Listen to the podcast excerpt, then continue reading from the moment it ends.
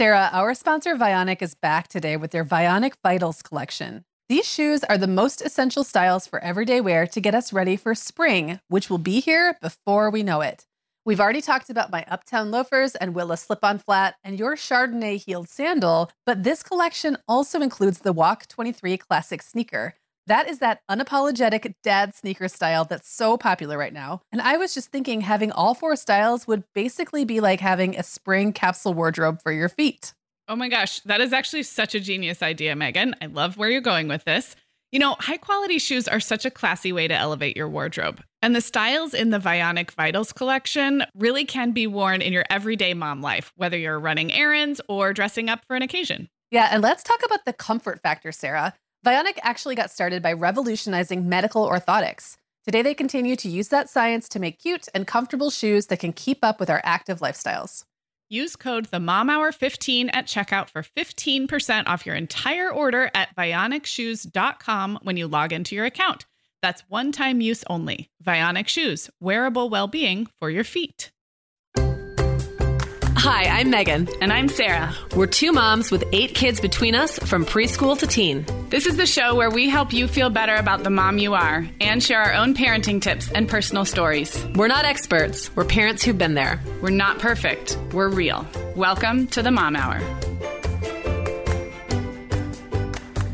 Hey everyone, and welcome to the Mom Hour. I'm your host, Sarah Powers, and I might be more excited about today's interview than I have ever been about one of our Voices interviews. So, if you're a regular listener, you know that once a month we bring on a special guest. Normally on Tuesdays, our podcast is just Megan and myself, but we call this our Voices interview series, and we bring on all kinds of different people you we think you guys will love listening to.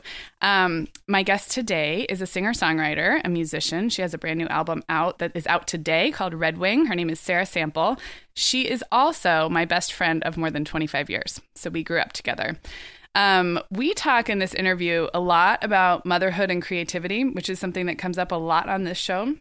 So even if you are not yourself a musical person, um, Sarah's story of how she continued to participate in music as she had young children and made that work with her marriage and travel, um, I think you'll really relate to. We also talk about some serious stuff that she has gone through in the last 10 years um, that really inspired this album. Um, her personal stories are amazing. She's funny.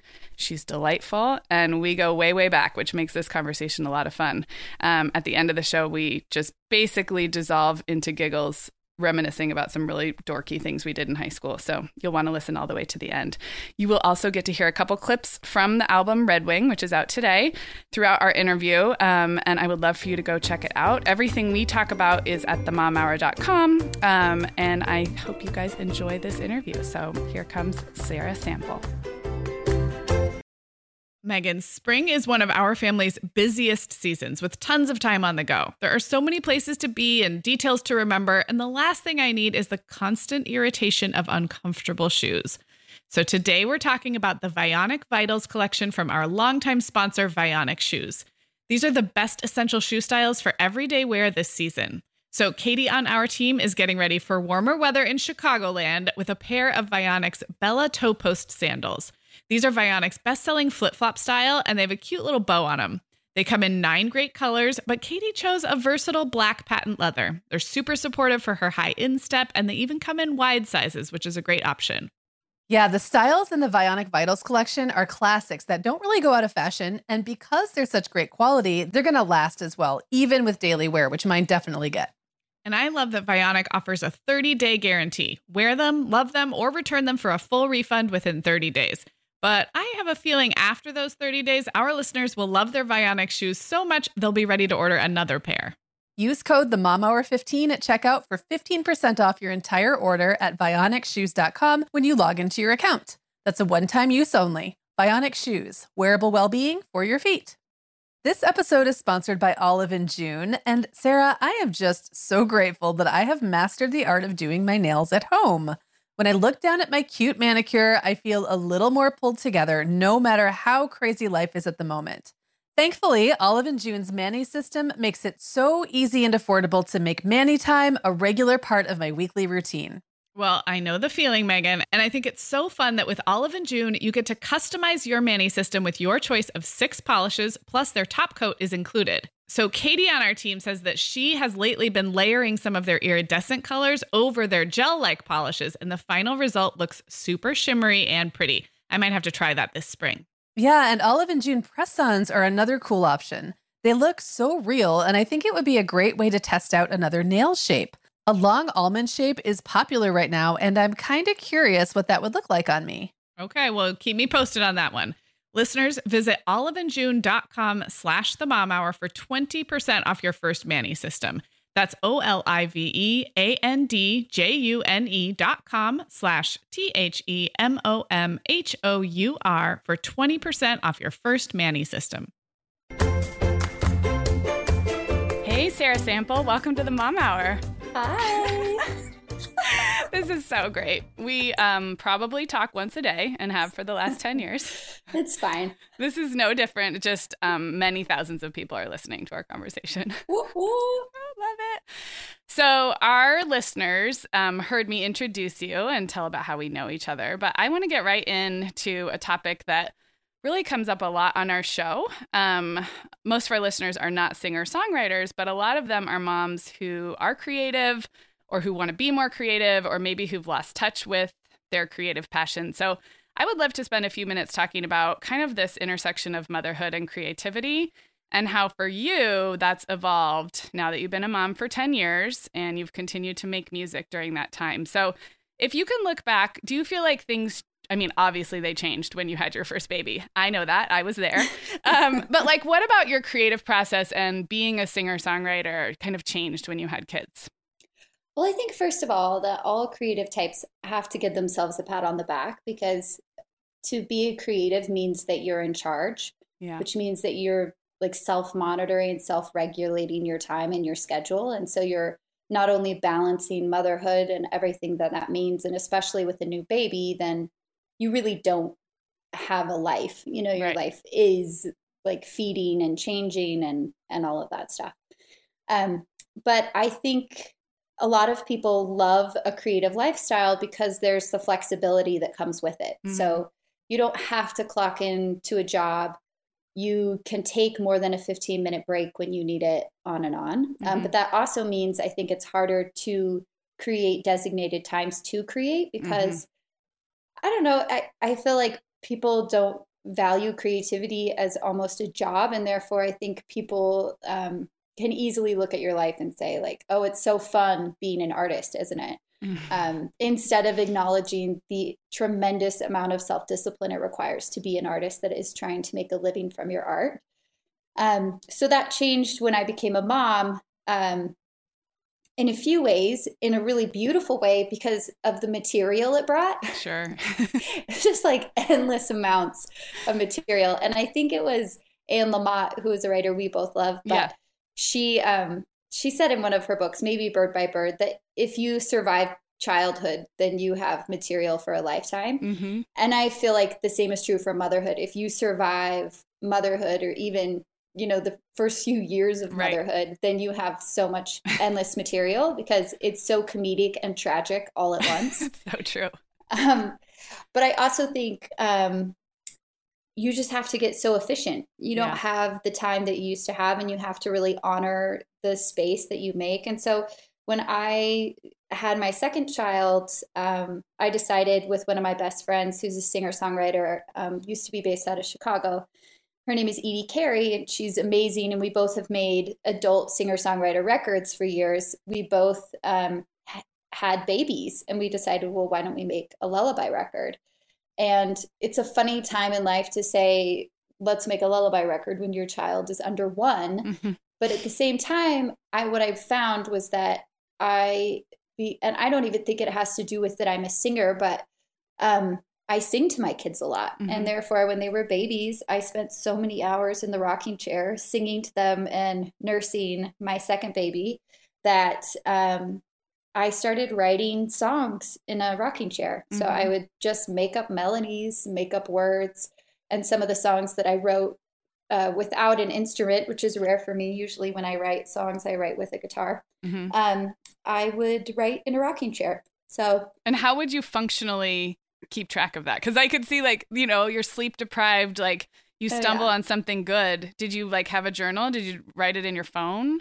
So Like if- yeah, I would just use my phone as kind of a recording Uh-huh. device. I would just have my phone, and if I came up with a melody that I liked, I'd just voice memo it. Yeah. and it's funny because when you're that tired, yeah. and any mom who's listening right now knows what I mean. It's like Yeah. there's just nothing like it. There's it's like you have a It's like being on drugs, kind of. yeah, and and worse than that because it's just perpetual. It Yeah. just never ends. You never can catch up and you start to feel crazy a little bit of the time. And so sometimes I'd go back and I'd listen to a song clip that I had written at 2 a.m. And I honestly like I don't remember writing it. I have no idea where it came from. I so that love was kind of funny. I love that. And as you were talking, I was thinking like because I can relate as a writer writer to this and a lot of like the motherhood writing I did was when my kids were really little, same time phase. But it's almost like your brain, your creative brain doesn't shut off. I mean, it needs a little more sleep and it's a little it misfires, but it's still there. It's almost like your body and your hands and like for you your guitar, your instrument, it's like you can't get it all to be in the same place at the same time. Yes. So Yeah. it's it's not that the urge to create goes away, but it's maybe you have to get creative with putting, you know, like when it comes out. And I love that. I love that story. Okay, so let's keep going with this because I happen to know that this last album, and we're gonna talk in detail about it later, but you kind of had to like keep on a writing schedule. Like you had a deadline to write this Yeah. album. And and the, the whole idea of being creative on a deadline, it's not new. I mean, writers come up against that and everybody does, but it's hard. It's different than like I'm going to go for a walk in the woods and just get inspired and see what comes. So, can you talk a little bit about that? Like, you had Yes. writing deadlines, you also had kids to pick up at school and like a mom life. Yeah, so um, I function really beautifully under a deadline. I am my most productive self when all engines are moving at high Yeah. speeds. And I've always been that way. And I think, um, especially, I'm married to a physician. And so, especially raising children through medical school, and everyone has crazy schedules and sometimes he's gone and and all of and me trying to pursue a music career on top of that i think um i just learned quickly that if you want to get it done like you just have to prioritize and Right. do as much as you can. So when i i made a new record this is my sixth album it's called red wing it's actually released um, today that this today. is coming out. Happy, Yeah. happy release happy day. release i know so happy so um, when i was making that record um, i we'll talk about this uh, probably a little later but i was in the middle of school and so i, I got done with school in may and college usually gets out in may and then grade school gets out in june where i live Right. and so i had three weeks where i would drop my kids off at eight and i would have until three hmm and so every day for three weeks from eight to three, I would come straight home, have a cup of coffee, and write or co write, you know, with somebody else if I was doing that that day.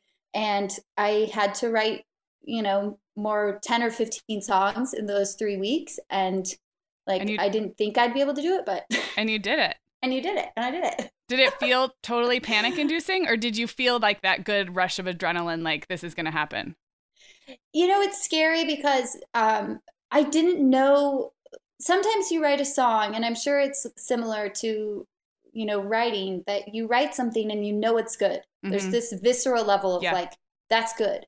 And then sometimes you write something and you just don't know. Like, Yeah. I, I don't know if it hits. I don't know any, I don't know. Is it good? It might be good or it might be terrible. I'm not Mhm. sure. And so, luckily, that's where people come in who become a filter for you. And that Yeah. person for me is my producer, Scott Mhm. Wiley. And so, what would happen is I'd write for a day, and then at the end of the day, I'd send him the song that I wrote. Or it's Mm-hmm. after a few days, here are a few songs. And I trust him enough to know like his opinion is probably on. So Right. he would write me back and say, Okay, I love this one. So nailed it. So great. This one, the bridge needs work. This one, I don't know. That We is could so, do- yeah, that's we could so do it if you want, but Yeah. it's okay if like we let it go. Um, and I trust him enough to like judge. I Yeah. trust him enough to let him judge sometimes yeah. whether we keep it or leave it. And then wasn't it wouldn't it be hard? I would think it would be so hard to switch gears. Now your girls are home from school and they have to go to gymnastics class and you have to put dinner on the table. Like did did you have to literally like turn off the songwriting brain cuz I feel like mine would keep Yeah. going. you know, I writing is hard for me. It is not I know that artists talk about like the best part is the writing, you know, and and all of those things, but I actually love performing more than I love writing. Mm-hmm. And so it was a relief to me to be able to turn it off and to say now that I pick yeah. my kids up, like I get yeah. to be a mom now and yeah. I don't have to worry about creating. That actually the designation of time almost with kids is great because if you can then turn off the creative project and say like now I'm a mom. Mm-hmm then I think it, there's some freedom in that. And yeah, that and you like, and you had set yourself up in that three week period to have a good amount of hours in the day. It's right. different than like if you're if you have two little tiny kids at home and you're stealing totally. pockets yes. of time here and there. I love that. Um, okay, so let's let's talk about really what this is like. You are a traveling, or you have been at different time periods, a traveling singer songwriter who goes on tour multiple times a year, records albums. You also have two little girls and a husband who's been going through medical school residency and finding his way. So this is the last 10 years of your life. Like what are some of the things that made that cuz to me it sounds almost like a funny like premise for a sitcom. Like there's yeah. like this the two lifestyles, the lifestyle of a traveling musician and like the lifestyle of basically like the primary caretaker of two little kids. Yeah. How does that all come together? Okay, the, the there's one word, and that is no two words. My mom. oh, nice. Yes. so I will just talk about um, how crucial my mother has been in her role in allowing me to pursue a creative lifestyle, and um, that is because it you know, the timing of it really worked out well. When I had delivered June, who's now my almost 10 year old, um, my grandmother got really sick. And it was kind of a choice between she needs to go into a full care facility or my mom needs to quit her job and take care of her mom. Mm-hmm. And so she did. She quit her job and she took care of her mom, which allowed her to be home. And that coincided with the time that I had this really young baby. Um, it also coincided with like a terrible experience breastfeeding my first child, mm-hmm. which many we, of our listeners can relate to. Yeah, I mean, it's so hard. It is just, it can be so hard. I yeah. think there are some people that um, really luck out and breastfeeding is really natural and their baby is a great eater and all of these things. But in general, I speak to a lot of moms, first time moms who really struggle initially with figuring out breastfeeding. And there were several reasons why it wasn't working for June and me. And we would go to lactation specialists and try all these different things. And I was I was like pumping and supplementing and weighing her. I mean, it was just driving me crazy. And finally, I made the decision that I was going to formula feed June, which mm-hmm any mom listening to this, like either I'm being like severely judged at this point in the not program, with our listeners, not with our or, listeners, yeah, or they're like, oh yeah, I've been there, yeah. right?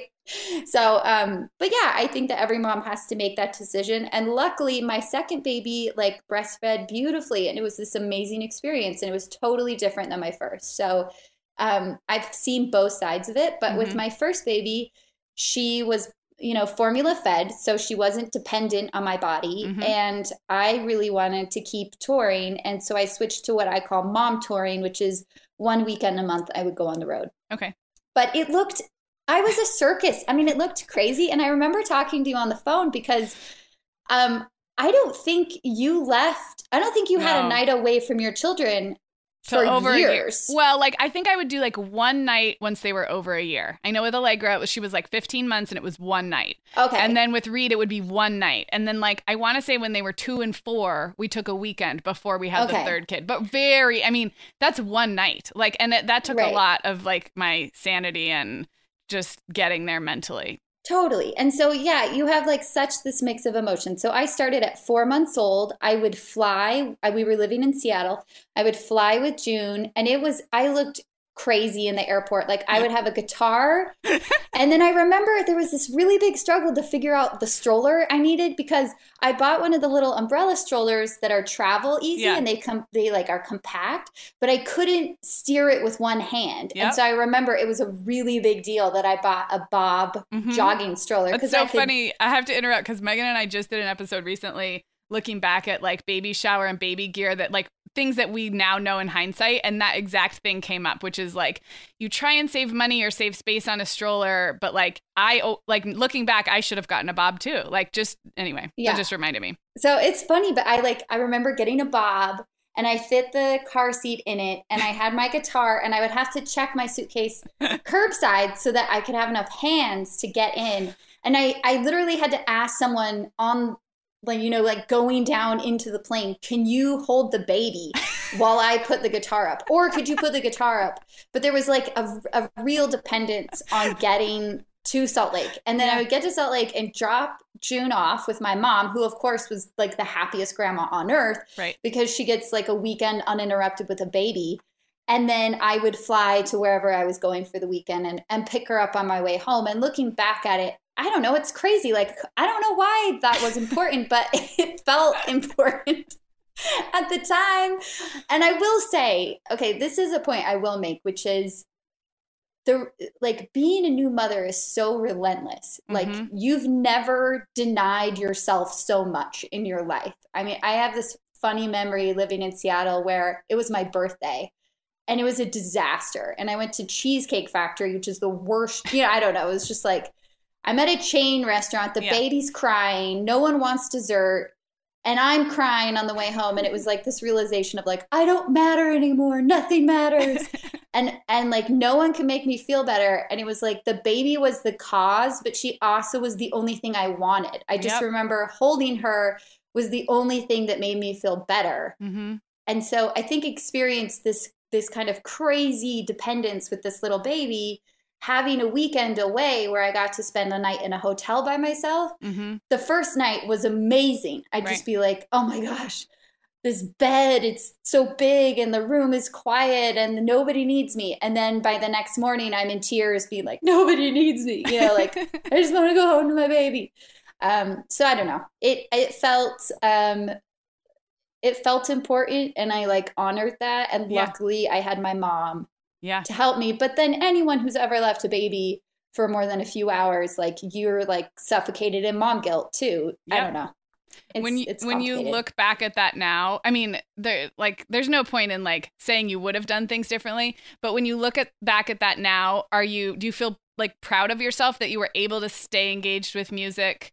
I mean, what would the alternative have been? You probably would have been miserable if you'd tried to quit music. Yeah. I'm guessing. So I had this friend um, who told me when I had a baby, and I was so I was so afraid that having a baby would mean that my career was over in music. Mhm. And for, I think for a lot of people, it is because they don't have a mom or a supportive husband or you know a means to help have a babysitter or those types of things. So it is true that like having a child severely impacts a creative profession, especially a traveling one. Mhm. But at the same time, um, she her advice to me was like just listen to yourself and if Mhm. you have a baby and you say i want to keep making music then keep making music and if you have a baby and you say like i don't want to do that anymore then honor that as well and Yeah. say okay i'm going to put this down for a little while Yeah.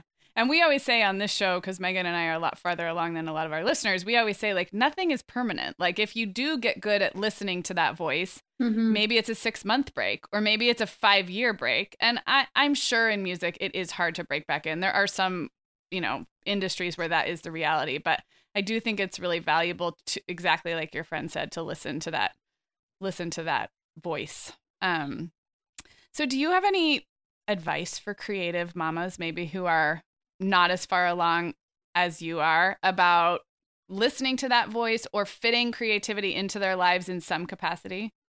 I do and um, so my advice is advice that elizabeth gilbert gives Mhm. I, I don't know have you read big magic have Oh yeah, about that book we read all the same books. so I actually I'm going to book. read Elizabeth Gilbert Oh, to your listeners, Awesome. just to quote her, because I feel like sometimes we have this dialogue in our community that you like have to find your passion and your true work and Right. the thing you've loved since you were six, and not everybody has something they've loved since they were six. And um, so her in her book, she has she talks about curiosity, and she this is quoting Elizabeth Gilbert. She Okay. says, "I believe that curiosity is the secret. Curiosity is the truth in the way of creative living." Creative living. Curiosity is the alpha and omega, the beginning and the end. Furthermore, curiosity is accessible to everyone. Passion can seem intimidating, out of reach, a distant tower of flame, accessible only to geniuses and those who are specially touched by God. but curiosity is milder, quieter, more welcoming. The stakes of curiosity are far lower than the stakes of passion. And she said, in fact, curiosity only ever asks one simple question Is there anything you're interested in? Oh, I so, love that. I love that. I think love um, that.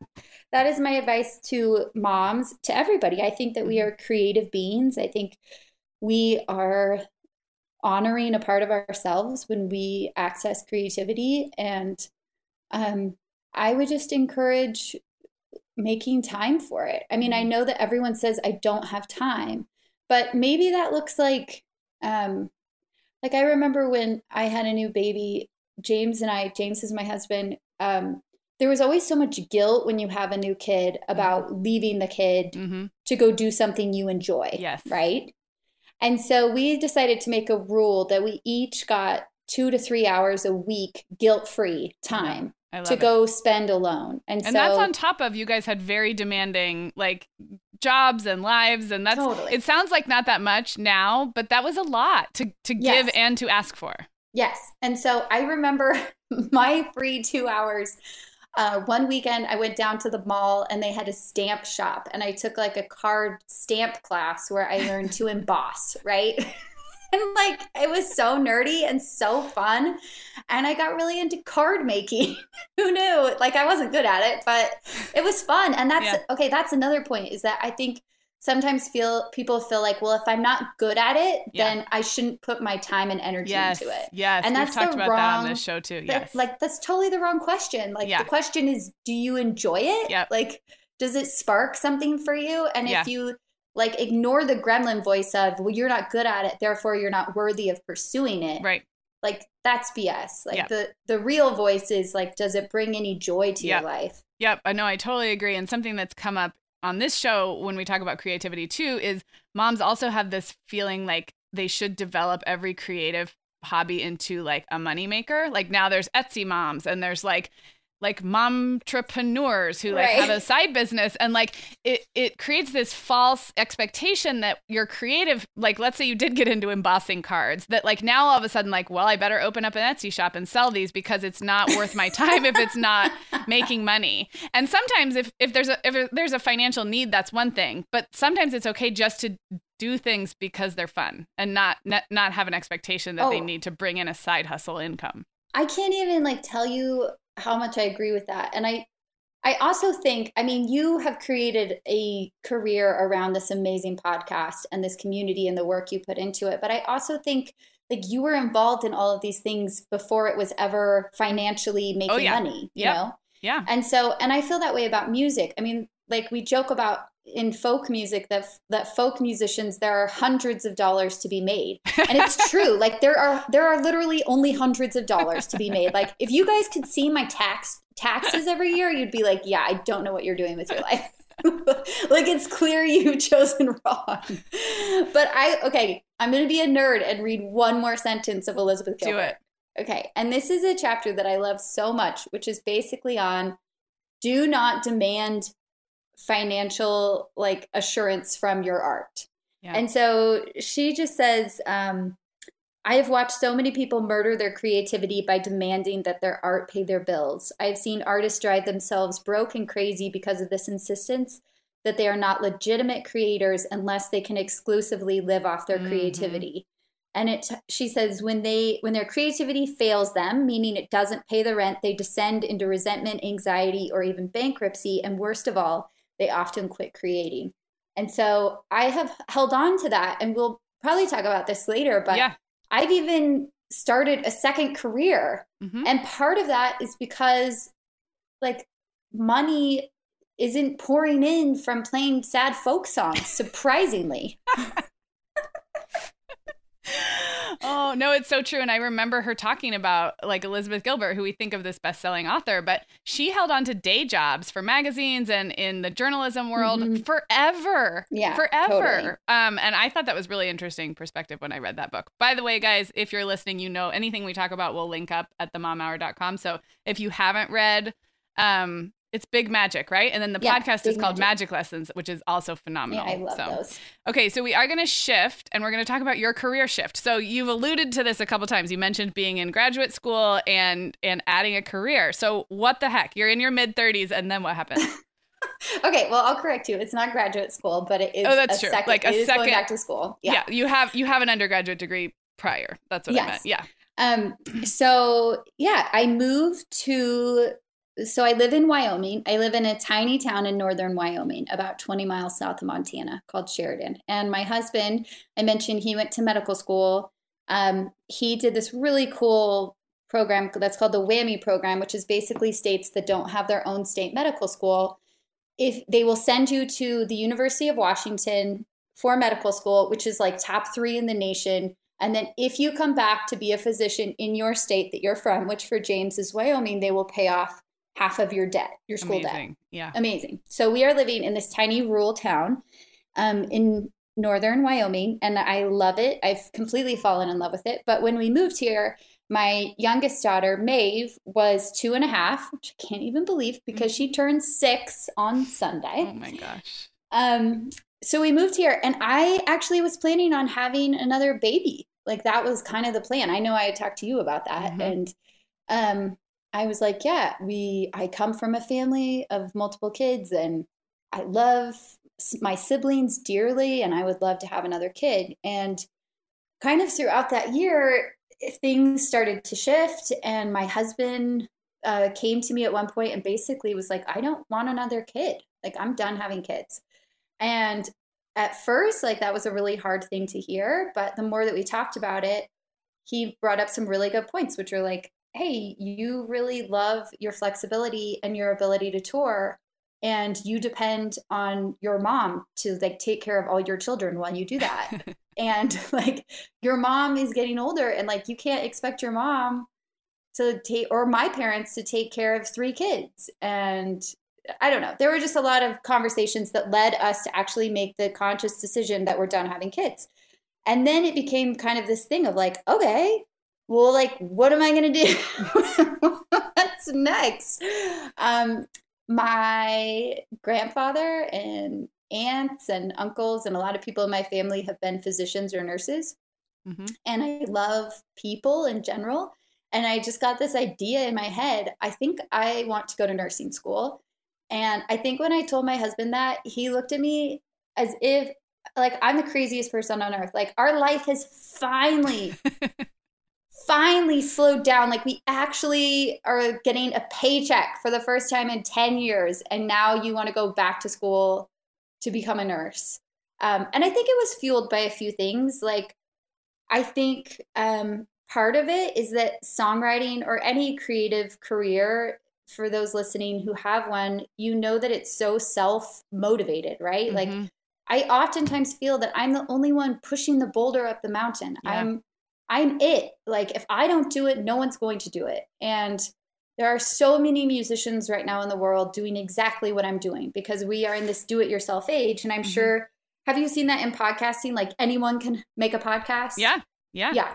Anyone can make an album, Yeah. anyone can write a book, all of these things. And so therefore like the market I think is so flooded Yeah. with creativity, which is wonderful, but at the same time it's really hard for a product to stand out in a Mhm. sea of people doing the same thing you're doing, right?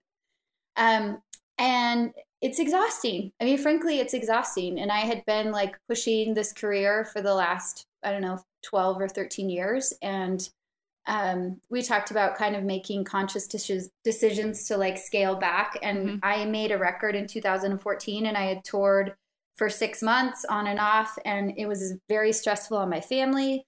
Um, and I decided I wasn't going to tour. So I didn't really tour for the next two years. Mhm. And that's kind of in the phase where I decided I think that I also am interested in this other thing and I'd like to explore it.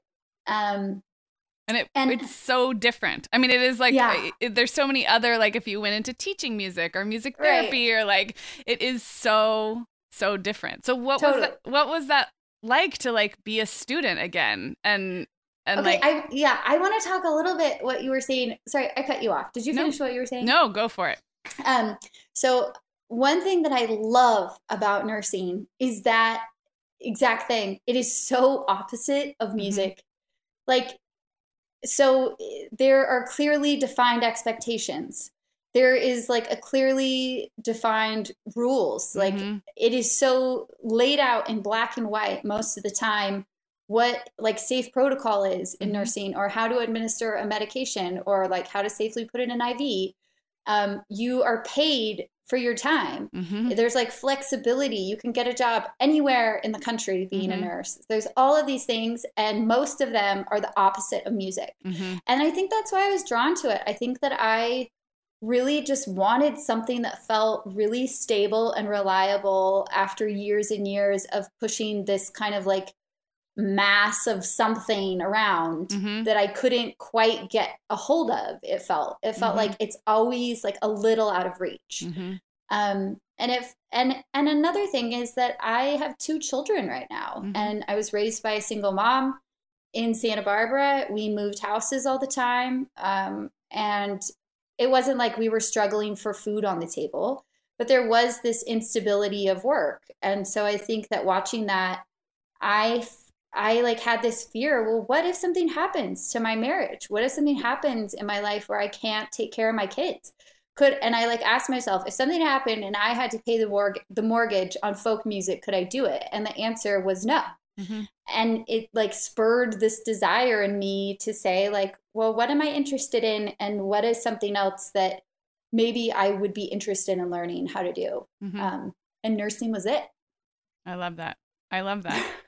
Um, so let's talk about that a little bit because your kids were getting older at this point. I mean, June was into elementary school and Maeve was preschool and daycare. I feel like the timing, I mean, a lot of our listeners are in that phase where maybe they're home and cobbling together different work options, but the light really does, or like the doors open up. I'm mixing Totally. metaphors when when kids are at least in preschool and then a ton more once they're into elementary school. So do you feel like I know it was busy and I know it was hard, but do you feel like it was the right time with the phase of life that your kids were in? I mean, everyone's at least sleeping through the night.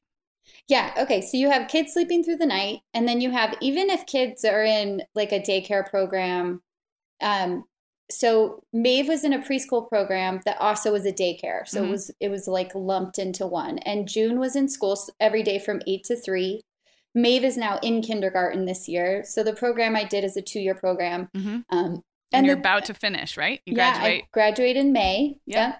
Um, and I start working at our like local hospital in July. So that's going to be, can we do another podcast in like August or September? And then I'll like tell you the true scoop of, of full-time Full-time nursing. like, I'm kind of terrified.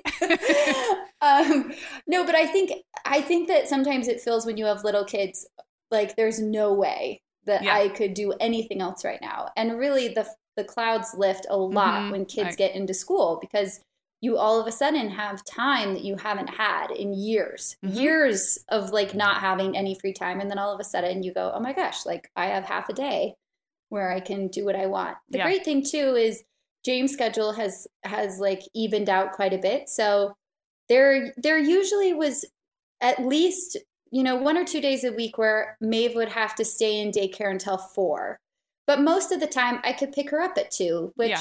felt totally fine it was like you know she's not done at noon but Right. it, it didn't feel stressful I just will say I don't think I could go back to do anything that involved studying for tests. I just don't think I could do it. I think I used up all of my academic stress in and I only have one undergraduate degree. Like I didn't go to grad school. I I went to Oxford for my junior year abroad and that just squashed the academia right out of me. And you know, I mean, you knew me. I was a very dedicated student and the thought of going into something where I had to take notes and study for tests, like no, nothing sounds worse.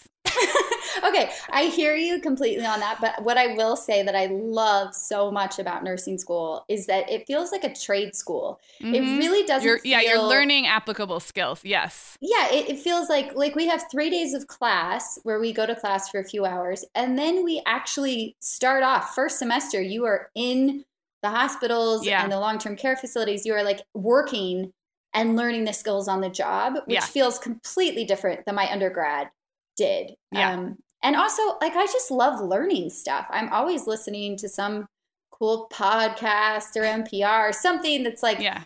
you know, I get home and want to spout off whatever new fact I've learned. But I actually really enjoy being an adult learner. And Yeah. it's interesting because I think nursing is a field where there's a lot of moms who've had some sort of similar Yeah. conversation of like, oh my gosh, my kids are in school Yeah. and I actually need to like find a career. And what could I do that has Yeah. job security and that I would enjoy?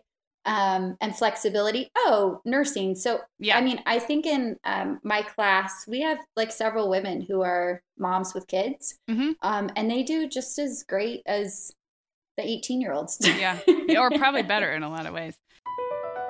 Across America, BP supports more than 275,000 jobs to keep energy flowing.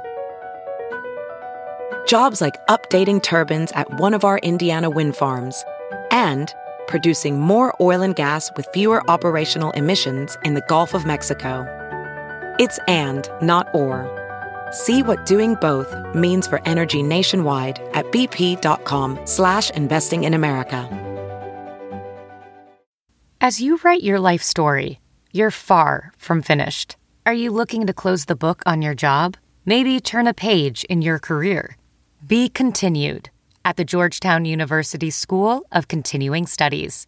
Our professional master's degrees and certificates are designed to meet you where you are and take you where you want to go. At Georgetown SCS, the learning never stops, and neither do you. Write your next chapter. Be continued at scs.georgetown.edu slash podcast. Okay, we are back. And Sarah, I know you. I know your background. But I have to say, this album, Red Wing, which comes out today, guys, it's available.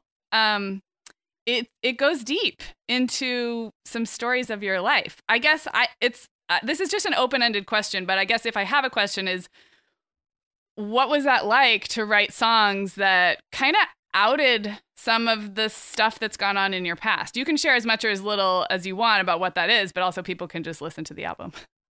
Yeah, it's a really emotionally heavy album. So much so that I've had like several friends call and say, I love your record so much, but I can't listen to these tracks because I cry every time. And Mm-hmm. I don't want to cry every time. Like, I want to listen to something that helps me drive and bop around. And like, you're not it. I sometimes I like music that makes me cry though. I'm just gonna say. Thank you. I do too. Yeah. Um, that's actually not that I like want to say my goal is to manipulate emotion, but I do feel like I really love being vulnerable and Yeah. I really love talking about hard things and Yeah. I don't like small talk. I like if you meet me in real life, probably the first thing I will ask is some like deep question about your history and you'll be like, "Whoa, like back But up a even for those of us who like maybe avoid hard conversations, and I would count myself among that, I think sometimes music can like tap into emotions that maybe we're not getting to in everyday life. Yeah. Do you know what I mean? So anyway. Totally. Okay, Yeah, and so I think that's actually what music is for. Is Yeah. that I feel like music is the universal language to be able to connect us all and tell these truths that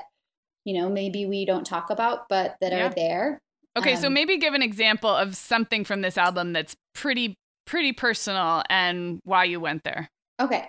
So I will give you a little bit of personal history so that the album has context, Yeah. which is I was uh, raised in a pretty strict religious like household. Mhm. Um, and there were really clear definitions of what my role should be in the world. hmm um, like how important it is to have children. It like getting married early was very important. Um, basically, like it's a patriarchal religion, so like men are in charge. Um, and I would say that women are also really respected and loved, but like the highest role you could have is being a mother, Mhm. which in a lot of ways I agree with. Like I feel like being a mom is the best like thing I've ever done. So Mhm. I agree with that. But my husband and I were both raised in this religion, and uh, about five years ago, we made the conscious decision that we were going to leave. Um, and you all are like, "What is she?" Everyone's guessing. Yeah, everyone's guessing. No, it's not anything crazy. I was raised in the Mormon faith, and there it was just like there was an answer for everything. It was like how many earrings you should wear and what kind of clothes you should wear and uh, like what your priorities should be. There was like an answer for every single question you could have.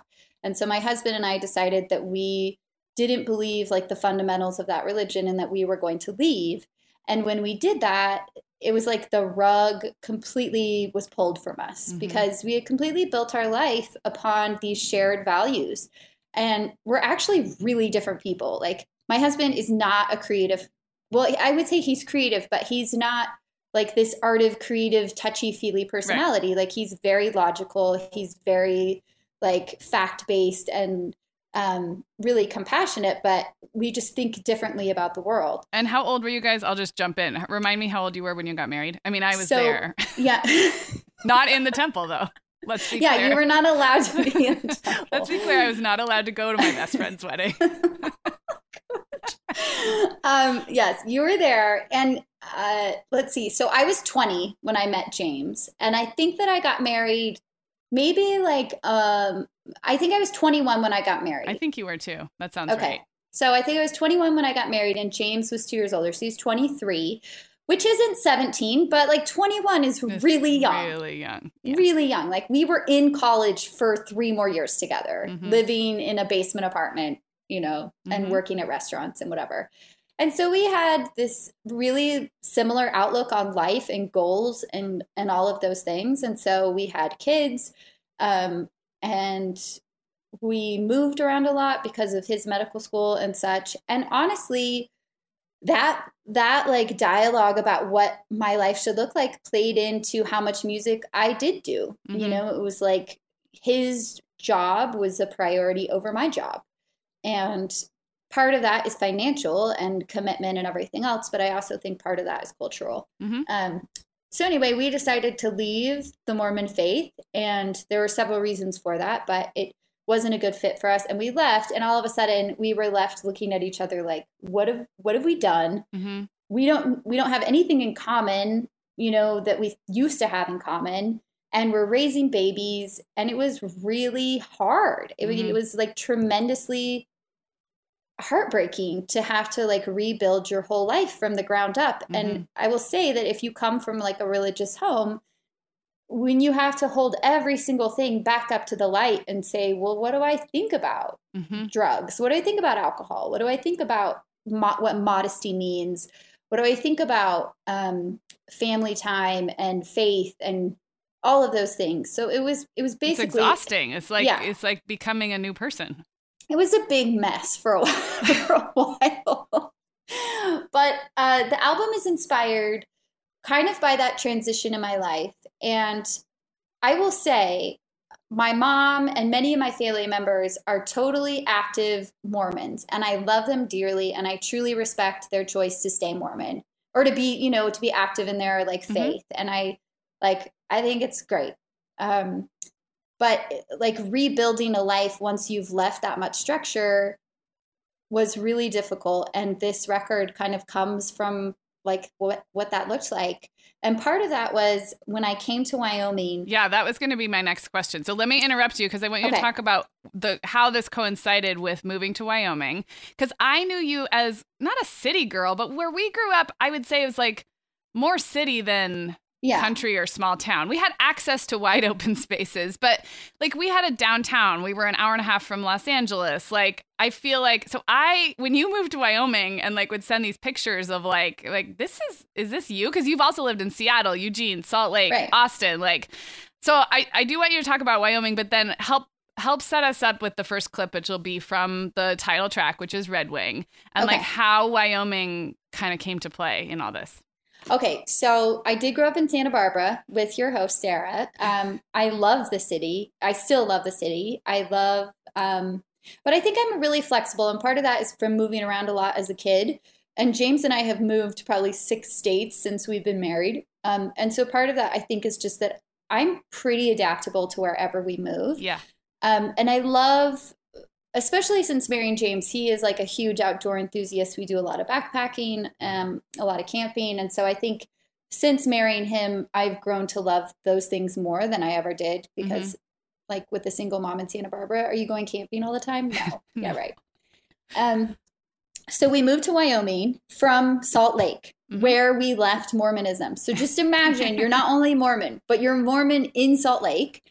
And uh, like we when we wrote to our bishop and you know in our ward and said we don't we're not no longer going to be part of this community it was really hard because it's so segregated i think sometimes in religious communities whether you're in or out. Mm-hmm. there there doesn't seem to be an easily accessible middle ground there. And so it was almost as if our neighborhood and community didn't know how to treat us anymore. It was like they didn't know how to be a neighbor without being a church neighbor mm-hmm. as well um, and so we had spent a good year and a half in Salt Lake feeling pretty isolated mm-hmm. um, there. Um, James gets this job in Wyoming. We come to Wyoming for this interview, and I drop him off for his job interview, and I go on a drive. And in Sheridan, there's only 18,000 people, so there's tons of open. You drive five minutes in any direction in my town, and you are in like rolling wilderness hills. Yeah. There are bald eagles flying. There are deer and antelope everywhere. I mean, it is true wilderness. And I went on this dirt road for a good 20 miles, and I saw these beautiful red-winged blackbirds. Um, and I pulled the car over. I got out of the car, and I saw this giant deer across the valley who was under this tree who stood up and looked at me but didn't move. Mm-hmm. and i found myself sobbing on the side of the road um, which like isn't that rare if you know me. No it's not but i'm crying and it's so beautiful. And i i would say that it was a spiritual experience. I would say that i felt for the first time in over a year and a half there is room for you here. Yeah. Like phys- like actual physical room there is so much open space there's so much wilderness. Surely there is room for you here. Yeah. Physically and also emotionally. Yeah. and i have found that to be completely true. It was like a blank slate. It was mm-hmm. it was walking into kind of a new life and being able to rebuild it the way that we want. And so that this song red wing yeah. um, is inspired by that experience I met God in a high desert sunrise. Neither of us said a word. I found God in the quiet of the golden plains. On the red, red wings of blackbirds. I saw a stag in the shade of a cottonwood. He looked my way but didn't stir. He held his ground, now I'll hold mine. With the red, red wings of blackbirds. Okay, I love that title track. I love it. I remember Thank when you. you sent me the album, or I, I was a Kickstarter supporter, so I got it early and um, you asked me what my favorite song was and one of my favorites is actually later in the album like i don't know track seven i think and you were like i'm so glad you made it past the first song but i have to say and, and because like people turn on an album they listen to the first song and then they like go about their business or whatever but um, i will say that first song is also so great such a good one um, okay so let's keep it real. There are songs on this album that are about people you know in real life. There's one Yes. uh, that refers to stuff with your dad. There's one about your mom. There's stuff about your marriage or marriage in general. Like, what happens when you write a song that involves people you know and it's and it's a raw song? Like, do you do you have a conversation with them about it? You know, I probably should now that we're talking. Dear Dad, Dear Dad, this album comes out today. thanks for ruining my life. No, um, no, I, I don't know. I, I'm of the mindset that it's more important to tell the truth and to be vulnerable than it is to like worry about how somebody feels about that. Now, Okay. that being said, it is really sensitive because it is my family and it is my marriage and it's all these things. Um, and it's hard. Like it's hard to sing these songs. And the truth is, it, I cry when I listen to the record. I still cry when I hear some of these songs because they were so hard to write. It's so hard sometimes to say the truth. And yet, those are the songs over and over that people write into me and say, Oh my gosh, this song about your Yeah. dad, or like the way you talked about your marriage, how hard it was sometimes, or, you know, any of those things. So I feel like those are the things that resonate when we get real. Um, And do you feel like that has ever prompted conversations with those actual people in your life? I mean, your Yeah. mom. I mean, I'll use the song about your mom as an example because it's a really it references your mom, but it's really about you, and there's nothing negative about Right. it. But like, does that? I mean, she knows there's a song that references her? Does that ever come up? Like, well, she loves that song because it's positive. Yeah, that's yeah. So, like for her, the song about having a really big open heart and having you cry about you cry a lot is Yeah. it's like kind of funny and also true and Yeah. And all of those things. Now, I have a song on the record um, that is, you know, about my dad, and I have not talked to him about it. I have Okay. not played it for him, and he doesn't listen to my music anyway, so I doubt that he would ever hear it. okay. Um, but that being said, it could prompt a really hard conversation if he does hear it. So Yeah. You just so you just have you just have to you just have to be okay with that because the music is authentic. yeah. And, And also, there's this. I mean, for instance, there's a song that is about my marriage, but the song ends in a really beautiful way, Yeah. even though it kind of is vulnerable and like, is this going to work? yeah. And then it ends with like, hey, we're both choosing each other and we Yeah. love each other. And I Yeah. think, I think if it didn't end that way, I would definitely have to be like, are you okay with this being Right. on the record? Right.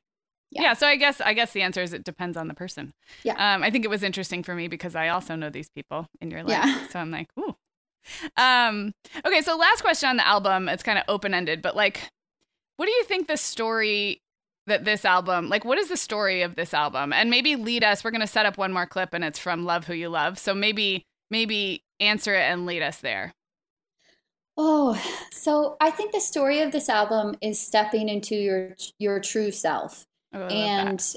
I love that. um, this album is all about that for me. It's stepping into my true self and it's being able to sing about hard things that I would not have been able to write if I were still Mormon. Like I think I think if I were still Mormon, I wouldn't have said some of these things out loud Mhm. because it would be like shameful or breaking the rule a little Mhm. bit or cultural rule, you know, Mhm. maybe not breaking the rule. Um, so yeah, I think it allowed a lot of freedom and I think it's about stepping into who I really am. I love that. And then set up this song "Love Who You Love," which is such a cool sound. It has such a Oh. cool sound to it.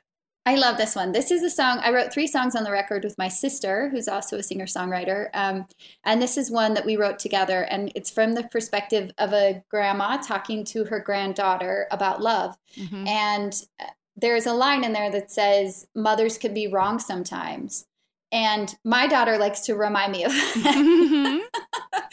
but I think it's true. I think that there are there is a cultural shift happening in in the world that is accepting love in all of its forms. Mhm. And um, so the daughter is in the granddaughter is in love with a girl, and the in the song the grandmother is encouraging her and saying kind of like love is love and and um, there shouldn't be any barriers to that so i loved how this one turned out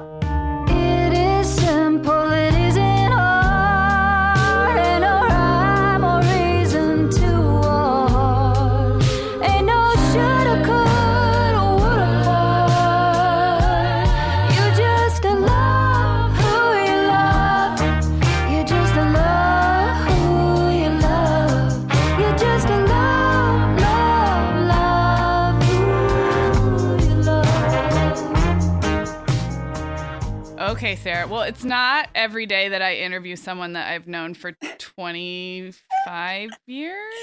i love Um, you so much i mean look how much we've grown And we kept this to around an hour, which really is impressive because we've probably logged thousands of hours talking to each other. Yeah. Um, okay, so because of that, I have a few really fun, silly questions because our listeners feel like they know me, but they don't know me like you do. So I have a few quick rapid fire questions. So, what is something about me, Sarah Powers, that you think would surprise people, would surprise our listeners, or maybe that you think our listeners probably don't know hearing this podcasty side of me? Hmm. Well, I haven't heard all of your podcasts, so I don't know how much they know about you growing up. But Probably Sarah, not much. Probably not much. Okay, so we grew up um, in Santa Barbara, and we were both in the same ballet school together. And what you may not know about Sarah Powers is that she was the most incredible dancer, is an incredible dancer, but she was the star of our ballet school and was like the lead of every single ballet performance that we ever had. She was phenomenal. Um, and so, yeah, I, I think Sarah has is a natural leader. I don't know if you would see yourself that way, but oh, that's interesting. I I definitely felt like you were a very natural leader in our dance company Oh, of that. people looking up to you and also just you were so brilliant. At, Thank you. at dancing. See there, I was fishing for a compliment. Well, I think something that people don't know about you, especially obviously our listeners just met you, but something that I even continue to be pleasantly surprised at is when you perform, how freaking funny you are. I mean, I've always laughed with you, but you know how you laugh with your best friends.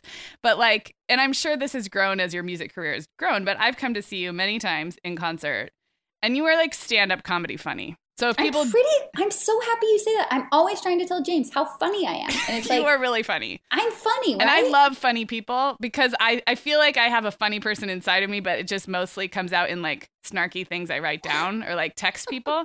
Um, but you are really funny on the mic. Like, I mean, like you could do stand up in between your songs. And I So- think so if people have listened to this and think, oh my gosh, this album is so serious and Sarah's this weeping on the side of the road, like you're really, really funny. Okay, I'm glad you say that because I purposely try to be humorous and funny in between the songs because like they're sad. I mean, not all my songs are sad, you guys. Seriously, I'm not that dep- I'm not depressed. I'm No, very happy. no, you're just emotional. But uh yeah, I will say that I I do try to keep it light in between songs because even songs that I mean, let's just say, even songs that are really serious, there's usually something funny somewhere along Well, I think that's what it. makes you so funny is you get a kick out of so many things. Like you just crack up at life. It's the best. It's the best. Um, okay, so when we were teenagers, so I think I said this in my introduction, but we became friends when we were like 11 and 12. But really, we were like besties by the time we were like 13, 14, 15. What Yeah. did we think we were each going to be when we grew up? Ooh. So I have a really specific memory of us going to the park. Was it Alameda I think it was at the courthouse in the Sunken Gardens, wasn't it? If I'm thinking of I thought it was thing. the Turtle Park, if Maybe. I'm thinking Or of it. both. Okay. Or both. Or every day. Um, oh, wait. I want to say one other funny thing about us growing up, which was Sarah and I loved to write in journals. And we would write in our journals every single night and then call each other on our house phones. Like we didn't even have cell phones. And we would read our journal entries to each other over the phone Yes, before we we, went to bed. like like how nerdy night. are we? I love it so much. Okay, so we did that for years. Um, I remember I have a memory of us playing the game Mash when Yep. we were probably 15 or 16, right? Yeah. Okay. And you guys remember MASH? It's like, what house do you live Yeah. in? Who are you going to marry? What are you going to be? And I think I even have a memory of like my MASH dream was I'm going to live in a city with a dog, with a large dog, and I'm going to be a musician, and I'm going to, I don't know, something funny. But I feel like yours had to do with like a dancer in New York. And I don't know. Do you remember exactly I, what you I said? I feel like no, but I feel like both of ours were like writer. Mine was always like writer, teacher, dancer, mother, which like I've pretty much been all those things. Check. Nailing it. And yours, I'm sure, was singer. I mean, Yeah. I'm sure it was. Yeah. Um. So that is really funny. I We- think that we, yeah. I Well, we're that we- very lucky that we grew up thinking we could be those things. I think there's there's some privilege in there, and also just like we were raised by families who really, you know, told us we could be what we wanted to be, which is cool. right. Um, okay, well, you mentioned one. I was going to ask what's the dorkiest thing we did when we were in junior high and high school, but you might have you might have nailed it already with reading each other our journals every night. No, I have I have a lot more Okay. material. Um, so one thing that I loved that we used to do that cracked me up was we would go on hikes and we would sing oh yes, we were. in full harmony multiple songs and we would always sing like We had, like, a repertoire. yeah we had a repertoire of like Yeah. the songs we always sing um, and music was like a really big part of our, our relationship like Yeah. we would both love the same albums we well, mostly both I really fed off of your taste in music because I didn't have much original taste, and I felt like you tapped into music I wouldn't have discovered on my own. But then I also had music like I sang in choir, and I loved to sing, and I loved Yeah. musicals, and so yeah, it was for sure a, a place where we overlapped. yeah and so i felt like we would get obsessed about a record like a dar williams record or, Or an an indigo Ani- girls Ani, Yeah, or Ani DiFranco. And then we would learn every word. And not only would we blast it in the car while we drove to and from ballet, and on the beach and on our way of dreaming about what boy we were in love with. But we also then would go on walks or hikes where we would sing a full repertoire of Yeah. probably six or seven Yeah. songs. And yeah, exactly. We did. I can't remember though. Who was there? Like one harmony singer? Did you always So- sing harmony? I can't well, remember. I remember you teaching me to sing harmony actually, because I, I had such a classical back. Like I sang in choir, but the parts were always like I did not know how to just harmonize on my own. And I have this really distinct memory of us sitting in my car on Coast Village Road, and you teaching me like to go up like a third and a fifth, and that's like how you like that's how you So find your I do not remember that at all. yeah. So I think with Indigo Girls we could harmonize a little, but I don't think I could. I, I've never I've never been good at just harmonizing on the fly. I need Yeah. a I need a part. Um, I just like thought of so many more things. One thing about you was you used to go to Taco Bell in the drive-through and get a Diet Coke or Coke or just a Coke. Coke, and then you'd keep the cup for like two weeks and. And just keep going through the drive-through to like get a refill because it was like it was like free refills. Oh man, Living Okay, the dream. Living the dream. the and then the last dorky thing I thought of, which is actually really cool and is such so telling about how far things have come in a generation. But we decided we were going to to go on a road trip with our friend Oh Laura. my so I'm a year calendar wise, I'm a year older than you, and Laura's a year older than me. So um between the three of us, we were 16, 17, and 18, newly minted. Like you had turned 16, like yeah, because it was at the end of school. And we decided we wanted to do a road trip from California to Oregon. I have family up there, and you know, Laura and you had been there, and um, but we approached our parents. We went to the AAA store up on Upper State Street, which was a sat- thing. which was a thing because there was no internet, and we got maps and atlases, and we sat down with like a like a trip planner. The, and then we went and we we called your mom over to my house. Like we had Yeah. a sit down meeting, and we're like, we're gonna do this road trip. And the the only reason they let us go is we did all this prep and planning. I want to say like a year and a half in advance. Oh yeah. And so they were like, I'm sure in their heads they were like, okay, sure, you're gonna save your money. and you're all and you know and then in a year and a half you're going to drive but we did and they let us go and we had no cell phones can you imagine 16 17 and 18 years old three girls in a car. Alone, camping. camping. We- twice we camped. Two nights of camping before we Oh got my to my gosh. grandparents in oregon. I guess that's not dorky. It's just i mean it, the dorky part is the like how how we planned it so carefully Right. but that was a good time. Um i Well, will this have is- yeah. this is what I will say about that trip is I think the only reason my mom said that we could go was because Sarah is so responsible and always has been. Like I and we were nerdy. Like we, We didn't, were. We weren't did up to get any into trouble. But no. at the same time, like as a mom now, our girls are 10. In Yeah. six years, you're just going to let June drive to see grandma in Utah? Like, I don't think so. I am far stricter Yeah. than my mom ever was. I don't think they, I don't know. But anyway, props to them because it was a great learning experience. I'm sure we sang a lot of Indigo Girls in that car too. Um, okay, so we are going to wrap up, but I want really quickly tell everybody how to go find this album. Today is release day. So today's release day. So you can find this album on iTunes. You should be able to find it on Spotify. Um, you can also find it on my website, which is Which is? sarahsample.com. And then you're on Instagram too, is a fun way to follow you, Sarah Yeah. Sample 88. Yeah, Sarah Sample 88 on Instagram. Yep. Awesome. Okay, so we are gonna end this end the show with a song that we're gonna play in full. And we saved this one because I mean it is one of it's one of the most beautiful songs I think you've ever written. It is a tearjerker in the best possible way. So before Thank we you. wrap, why don't you set this song up for us and then listeners, you just stay on and you'll get to hear the whole thing. Okay.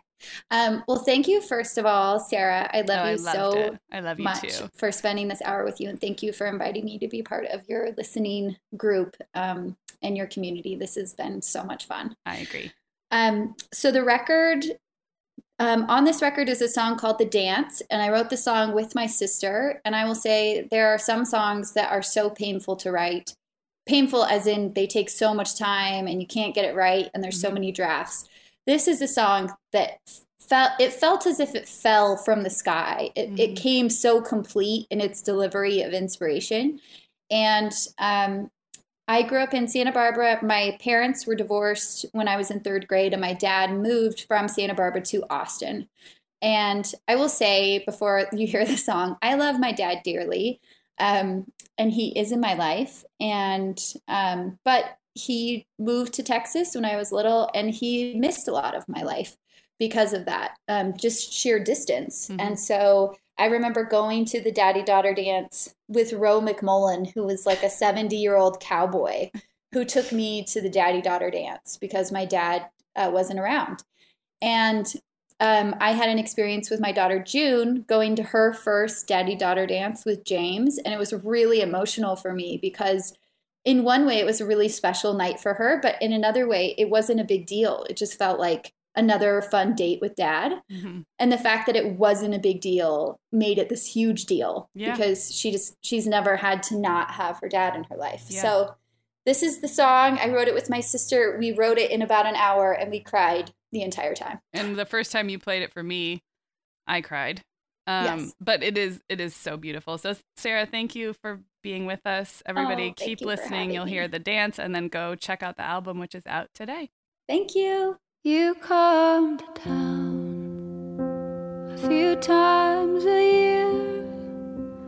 I marked a heart on my calendar for the day you're getting here. I had it planned, a big surprise. Mom said you pick me up at six. I'm still waiting here at nine.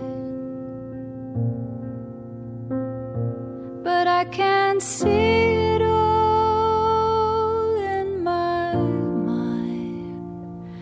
I'd be twirling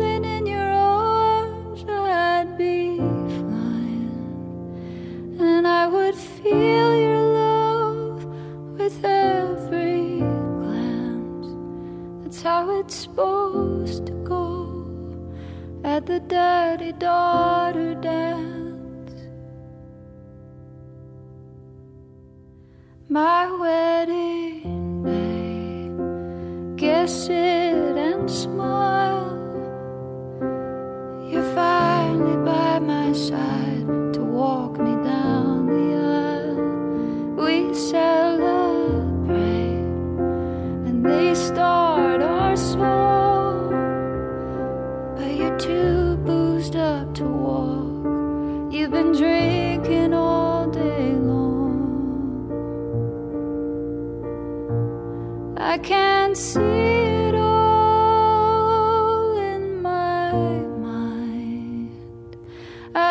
I'd